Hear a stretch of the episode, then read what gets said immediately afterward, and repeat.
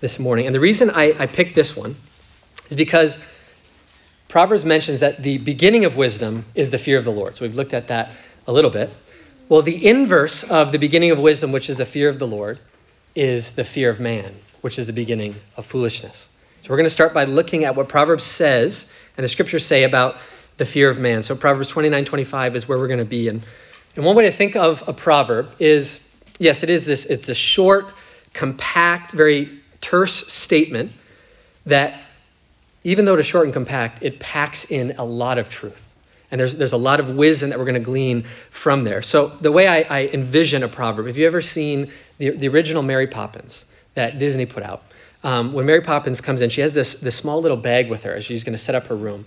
And then she starts to open her bag and she pulls out a lamp and a nightstand and a bed from that bag. And the kids are just kind of awestruck at this, this little bag from Mary Poppins somehow holds all of these things in there. And they wonder how she does it. And there's this mystery about Mary Poppins and, and the magic surrounding her.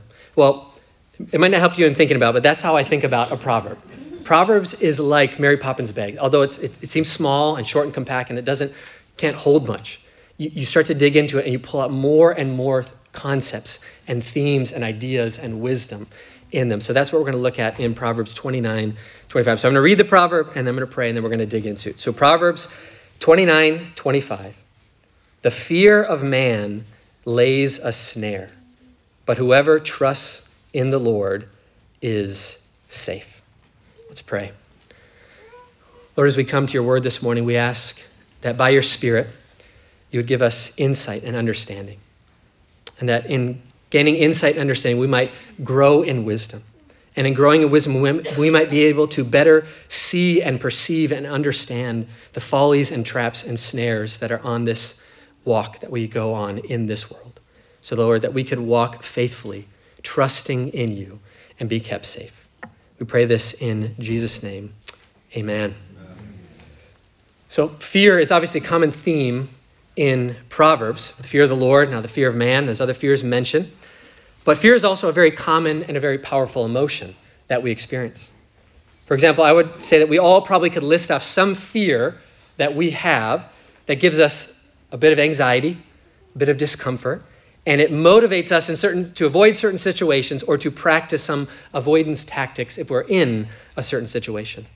If you've ever been in a tall building and you're standing near a balcony and your, your hands start to sweat and get clammy as you think about walking close to that edge, and you can't bring yourself even to look over the edge, or if you do, you feel a sense of kind of uh, you know imbalance and thrown off. You have a fear of heights. Or when you were in school and you had to do an assignment where you had to speak in front of all your classmates. And the night before that speech, you tossed and turned. You had you had nightmares about saying the wrong thing, or, or you know, showing up with you know no clothes on, or something odd that would never happen. You are familiar with a fear of public speaking.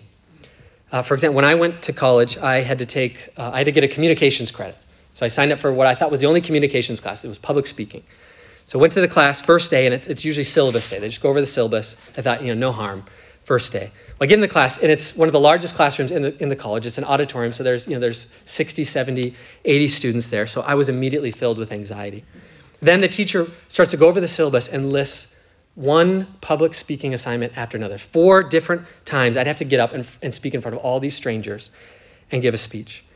And so I did what any reasonable person would do. I left the class early, went to the registrar's office, and dropped the class and took whatever other course I could to meet that communications credit.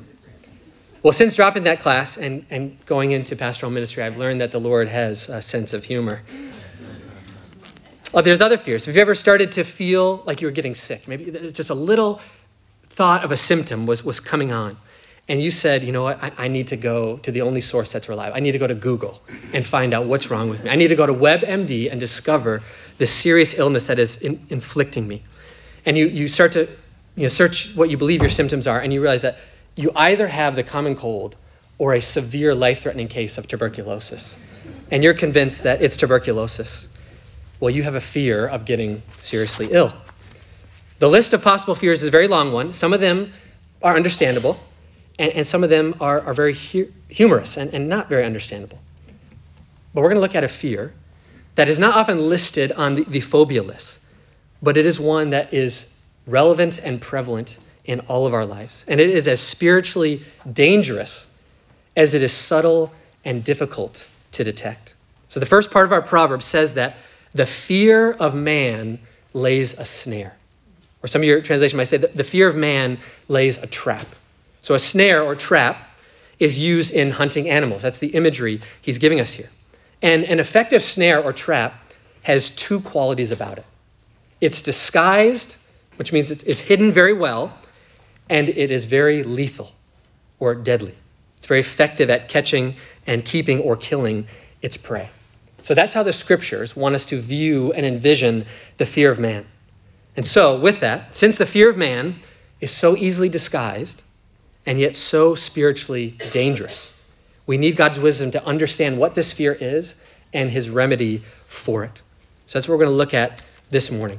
And so, to demonstrate how dangerous and deadly this trap of the fear of man is, I want to first show you that this is a prominent theme in Scripture. So, if, if you were to look, if you were to go to a concordance or a search engine for the Bible, and you were to type in the exact phrase fear of man, you would not get many hits. But if you were to read your Bible with a view to finding examples and instances and cases of the fear of man, you would have ample material, more than we can cover right now. So I'm just going to highlight a few of the most prominent examples of the fear of man in Scripture, kind of in order. In Genesis 12, Abraham, kind of the father of the faith, has been just given this great, grand promise from God. And part of it includes a promise of protection. He says to Abraham, Abraham, I will bless you. And those who bless you, I will bless. And whoever curses you, I will curse. Implied in that is, Lord, or Abraham, I am the Lord your God who is your shield and your protection. So you think he is filled with confidence. He can face and stand before anyone. Well, it's not true. He journeys into Egypt shortly after getting that promise, and he's now in mighty Pharaoh's territory, the one with a great reputation. He's, he's kind of the, the big guy on the block. And he is overcome by a fear of man, a fear of Pharaoh and the Egyptians. So much so that he tells his wife, If you meet anyone, tell them you're my sister, not my wife.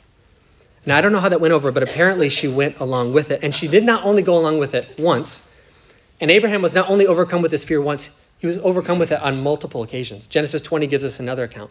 And like father, like son, his son does the very same thing in Genesis 26.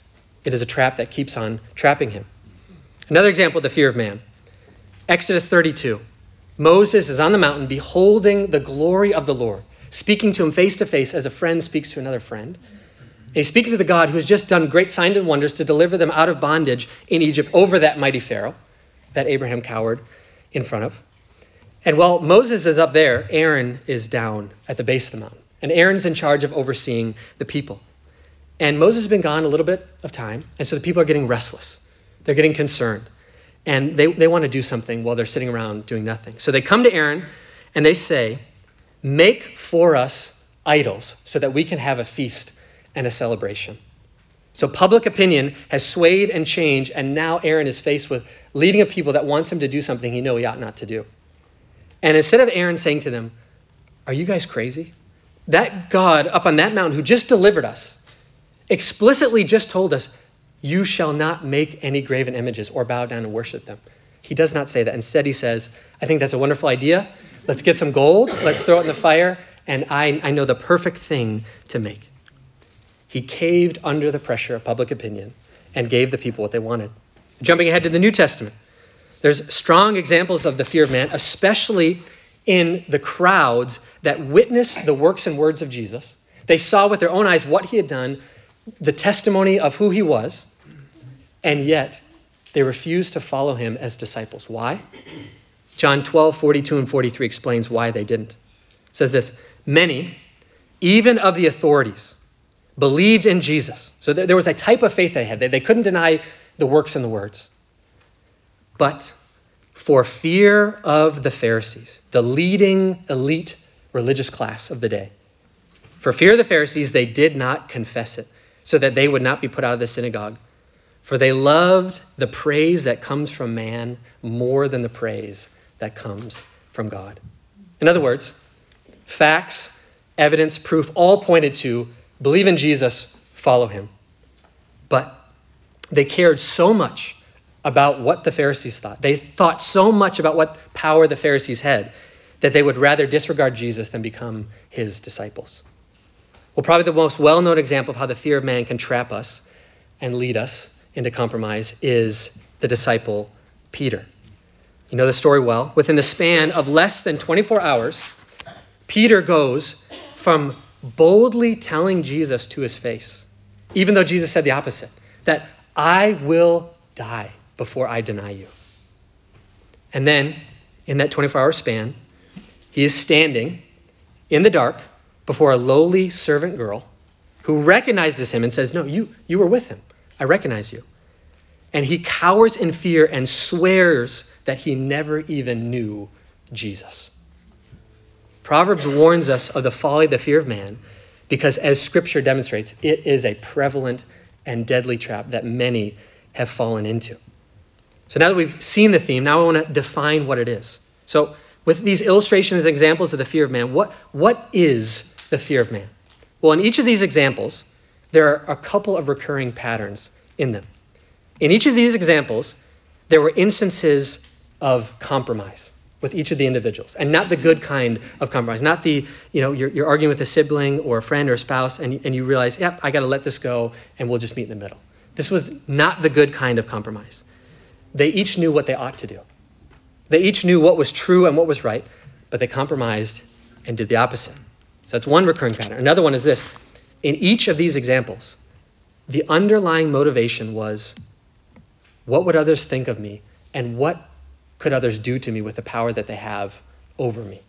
So they were motivated by this, this nagging, hunting question what would others think of me, or what could others do to me if I stand on my convictions and don't compromise them? And then a third recurring theme. In each of these examples, the goal of their actions was either to gain the approval of others or at least avoid their disapproval. We wanted to kind of stay in our status and standing in their eyes or, or grow in it.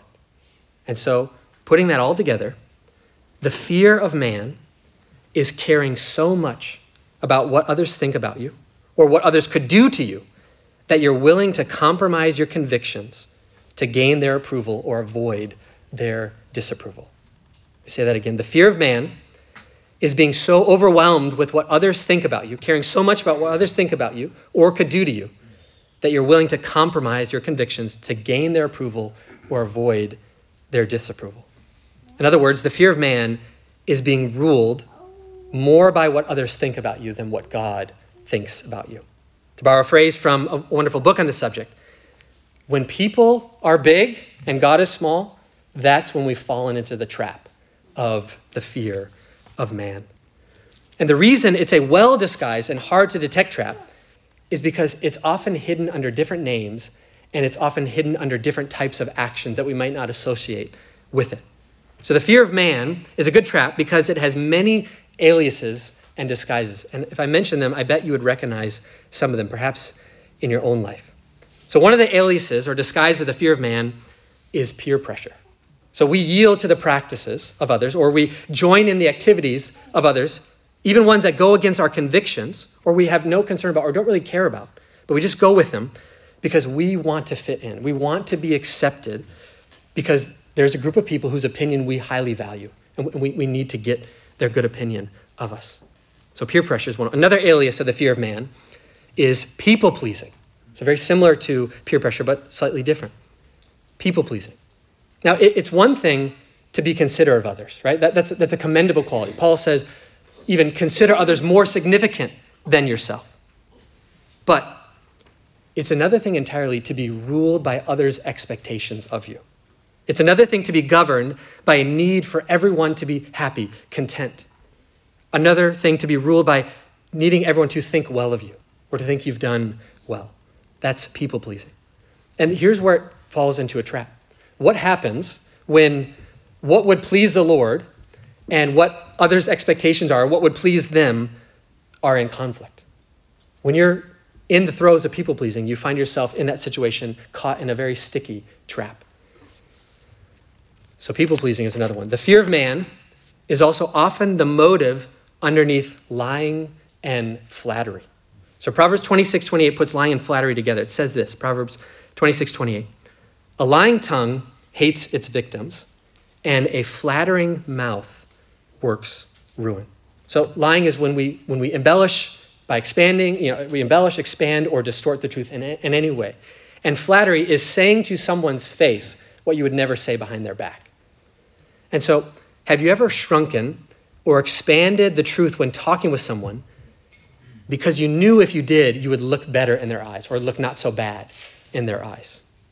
Or have you ever given someone praise or positive feedback not because you believed it, but because you knew they would like to hear it? And then, in liking to hear it, they would think well of you. And I know it's, it's quite a conundrum that many people have when someone asks you, What did you think of my cooking? You know, wisdom would dictate that you, you're probably supposed to say something nice. But here's where it can fall into a snare. If you're, if you say, This is the best meal I've ever had, what happens when you didn't really like it, and now every time you go to that house to eat, they only serve that meal? Okay? Or someone gives you a gift. You're like, It is the best gift I have ever received. You know, it's so wonderful. You're such a kind person. And then every year they buy you that, that pink, you know, bunny rabbit pajamas because you said one year that it was the best gift you've ever received. That's why it works ruin. In both cases, though, with lying and flattery, Instead of loving people enough to tell them the truth, we fear people so much, so much that we tell them lies so that they will think highly of us. We're, we're loving ourselves more than we're actually loving people, and we want them to love us and think highly of us. As the famous saying goes, Oh, what a tangled web we weave when first we practice to deceive. We fall into a trap. Another nickname for the fear of man is one upmanship. this is an interesting one because we tend to think if you're like me, you tend to think of the fear of man. You think that maybe it's, it's unique to personality type. I, I can see how the, the shy, reserved, quiet type deals with this. But what about you know, the loud, aggressive type? No, fear of man is no respecter of personality. Think about it. The battle of egos in a faculty meeting, or a corporate boardroom, or in a locker room is an aggressive form of the fear of man.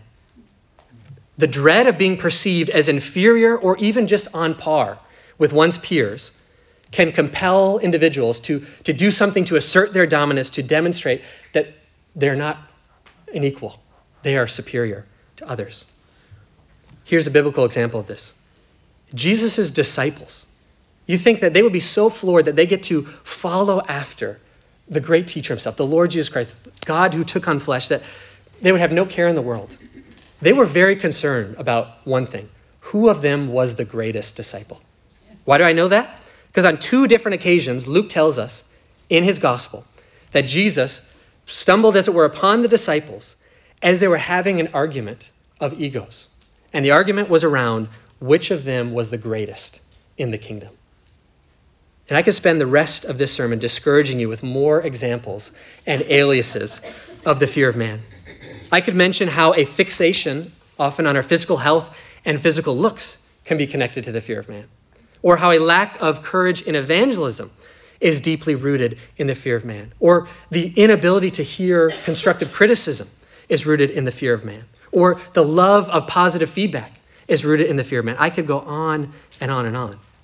But the goal is not to discourage you, it's to equip us with wisdom.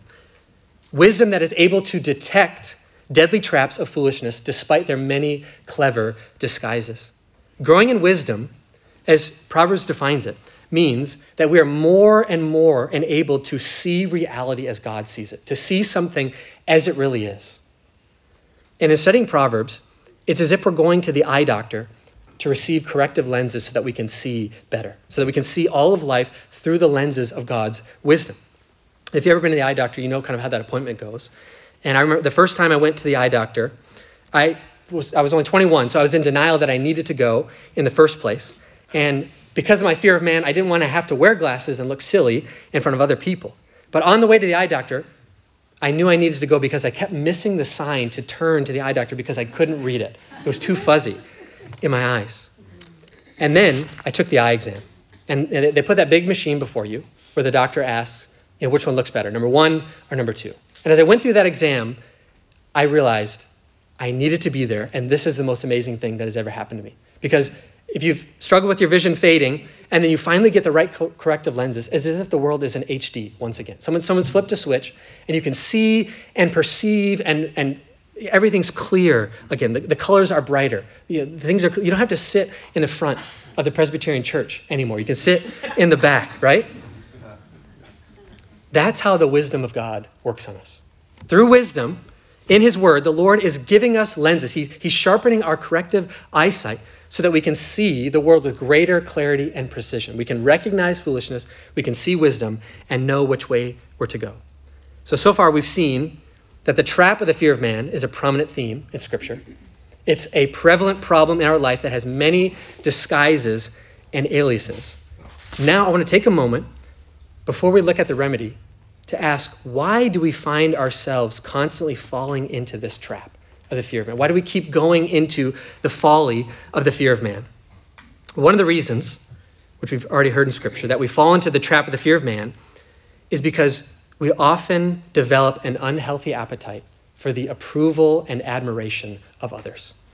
As Jesus said to God, they loved the praise of man more than they loved the praise that comes from God. And it, it's a struggle because it, it feels so good to have the good opinion of others. And it feels so good that you want more of it. it. It's like an addiction. And in wanting more of it, you start to learn what will get you more of it. So you start to adjust and modify how you represent and present yourself to others so that you can get more of it.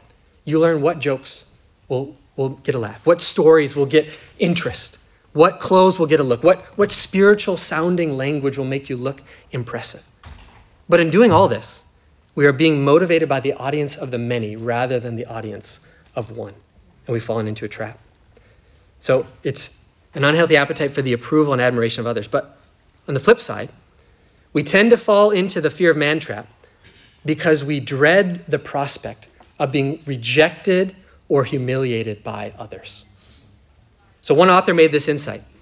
In our current culture, every day is Halloween. Putting on a mask is a regular part of our daily ritual. The masquerade, however, is anything but festive. Underneath the masks are people who are terrified that there will be an unveiling, that someone might see. In other words, there is a fear of what others would think of me if they really saw me. If I speak, what if I say the wrong thing? If I do this, what if I look silly? If I try this, what if people see that I'm not good at it? And what both of these have in common is that they indicate that we have raised the opinion and perception of others to a godlike level. In other words, we have made an idol out of people and believe that they have godlike abilities to gaze on us and expose us in ways that would harm us, or a godlike ability to fill us with what would truly and ultimately satisfy us. And so we're trapped in the fear of man because we believe that other people have the ultimate power to give and to take away, to bless or to curse. And those are powers only the Lord has. And so this is where we must turn to consider the remedy and the cure of the fear of man. As one Puritan author said, we fear men so much because we fear God so little. The one fear cures the other.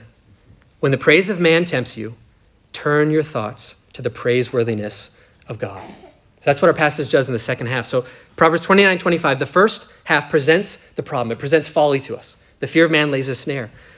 The second half presents a solution, the wisdom. But whoever trusts in the Lord is safe. So, a wonderful example of this in Scripture, and the difference between these two things is the story of the 12 spies of Israel in Numbers 13 and 14. I'll, I'll summarize it for you. You don't have to turn there. So, these 12 spies, they're, they're in the wilderness. The, the, end of their, or their, their time has come to enter into this promised land, which God has told them about. he's told them it's a wonderful land, that He's going to give it to them. And so before doing that, pick 12 people to go out and look at the land and come back and give us a report and, and see what it's like. So 10 of the spies come back and report that the land is as the Lord promised. It flows with milk and honey. And they bring back some fruit and say, it's, it's wonderful fruit. And they're in the wilderness, so this is a great alternative to the wilderness. However, they also give this dreadful report. They say this but the people who dwell in the land are strong, and the cities are fortified and very large. We are not able to go up against these people, for they are stronger than we are. All the people that we saw in it are of great height, and we seem like grasshoppers to them. So, the issue in their report is that they were so captivated by the fear of the people that they laid their eyes on. People were big and God was small in their eyes. And so, since people were big and God was too small, there was no way they could go in there. They were captured by that fear and controlled and ruled by it. But then you have two other spies, Caleb and Joshua. And they gave this report The land which we passed through to spy out is an exceedingly good land. If the Lord delights in us, he will bring us into this land and give it to us, a land that flows with milk and honey. Only do not rebel against the Lord, and do not fear the people of the land, for they are bread for us. Their protection is removed from them, and the Lord is with us. Therefore, do not fear them. You hear the difference in the reports. The difference in the report is not about the inhabitants of the land. Notice that Joshua and Caleb did not come back and say, those 10 guys, they're lying to you. The people there are they're actually puny, tiny ants. We could step on them. They didn't give some motivational speech. Like, if we set our minds to it, we can do anything that we want. That's what my parents told us when we were kids. Let's be all that we can be together. They didn't do that. They didn't dispute the report. They didn't try to motivate them out of self-interest or, you know, kind of just a pep rally talk. Their focus and what they were trying to get the people to focus on was the Lord. Their trust was in the Lord. Their, their eyes were fixed on the bigness of the God who had delivered them. So when they looked at the land and all its inhabitants, they looked at it through the wisdom of the fear of the Lord. And then they knew, therefore, that if the Lord is with us, whom shall we fear? If the Lord is with us, who can be against us? So now the question for us is how do we find this safety of trusting in the Lord so that we're not fooled by the traps of the fear of the man? How do we grow in wisdom to see God as big and people as small? Well, first, we need to know that God alone has ultimate control and power over our lives, not other people. We need to first have this settled conviction in the sovereignty of God. We need to know that God is the one who has ultimate control and power over our lives, and it is not in the hands of any other individual. And the reason I bring this up is because Proverbs is filled with verses that are meant to expand and increase and grow our view of his sovereignty over all things, including our lives. Let me just read a couple of those for you. Proverbs 16:9. The heart of man plans his way, but the Lord establishes his steps. Proverbs 16:33. The lot is cast into the lap, but its every decision is from the Lord. The smallest thing you can think of at that time is under the control of the Lord. Proverbs 19:21. Many are the plans in the mind of a man, but it is the purpose of the Lord that shall stand. Proverbs 21:1.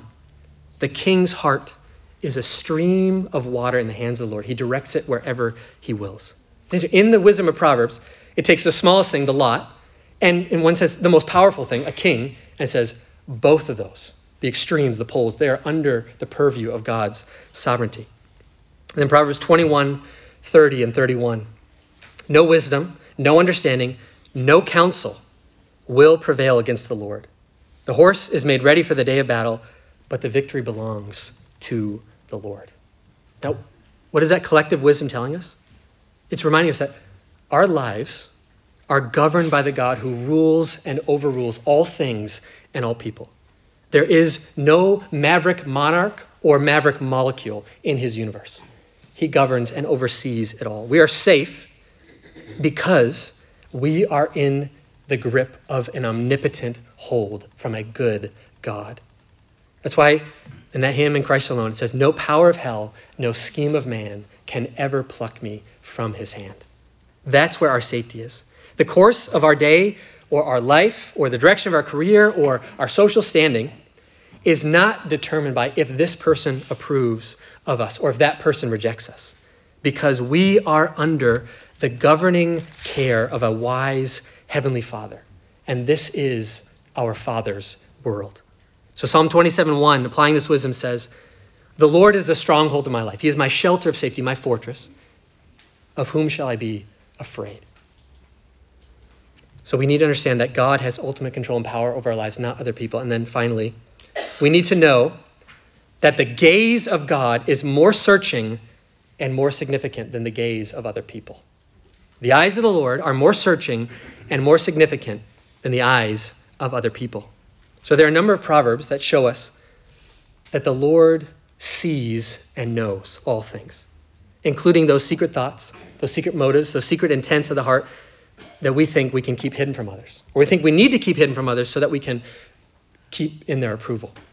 So Proverbs 16:2 All the ways of a man are pure in his own eyes, but the Lord weighs the spirit, or the Lord knows the spirit.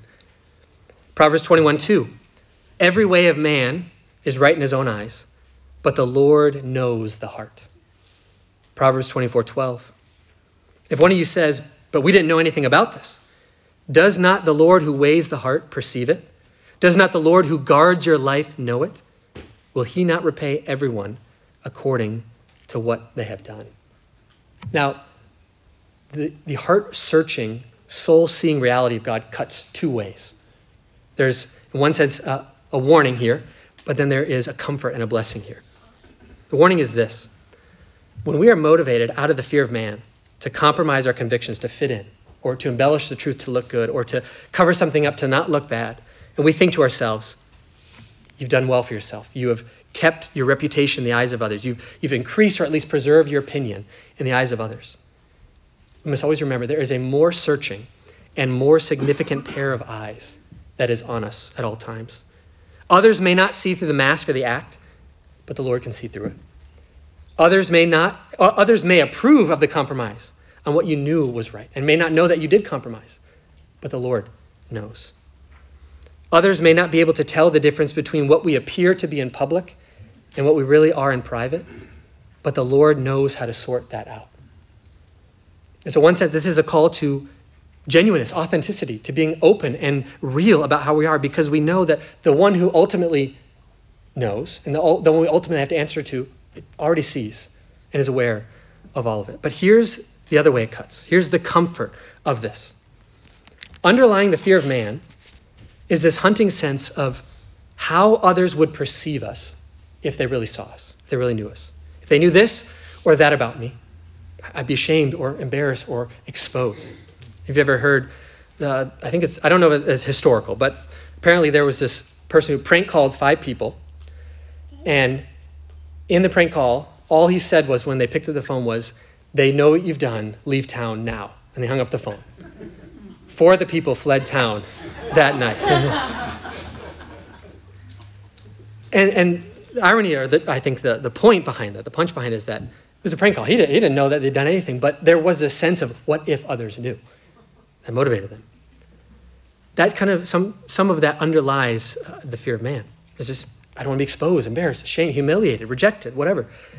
But the wonderful reality of the gospel is that the God who truly sees us and knows us, he knows the deepest recesses of our soul, he knows the hidden realities of our past, he knows the fear of man that dominates our hearts. That God who sees that still looks upon us with overflowing compassion and abundant grace. That God did not reject us or despise us or disapprove of us.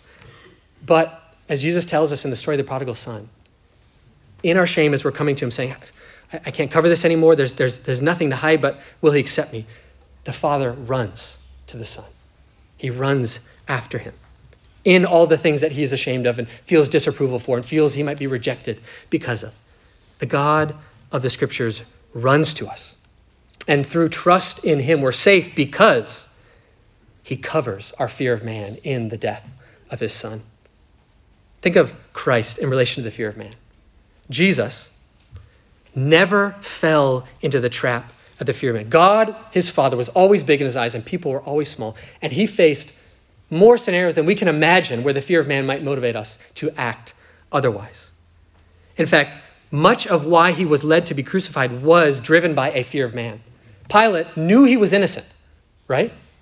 There's no guilt in this man. Even his wife had a dream and warned him, have nothing to do with this man. And yet, for fear of the crowds, he gives Jesus over to be crucified. The Pharisees wanted him to be crucified because of fear of man. They feared Jesus taking away their authority, their power, their prestige, their position, whatever. So they give him up to be crucified. Peter denies him out of fear of man.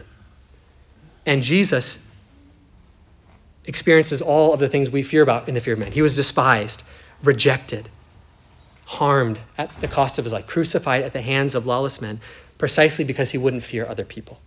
And why did he do this? He did this so that we who have often fallen into the trap of the fear of man could receive the only acceptance and approval that we could never earn, but ultimately need the acceptance and approval of our Heavenly Father. When we see the bigness and grandness of the love of the Father displayed in the gospel through his Son, that's where we find the greatest remedy for the fear of man. Because the gospel teaches us and enables us to say, if God is for us, who can be against us? Who shall bring any charge against God's elect? Who is to condemn? Christ Jesus is the one who died more than that, who was raised, who indeed is at the right hand of the Father interceding for us. Who shall separate us from the love of Christ? So fill your heart with the love of the Father, who has accepted and approved of us in his Son, and there will be no room in your heart for the fear of man. Let's pray.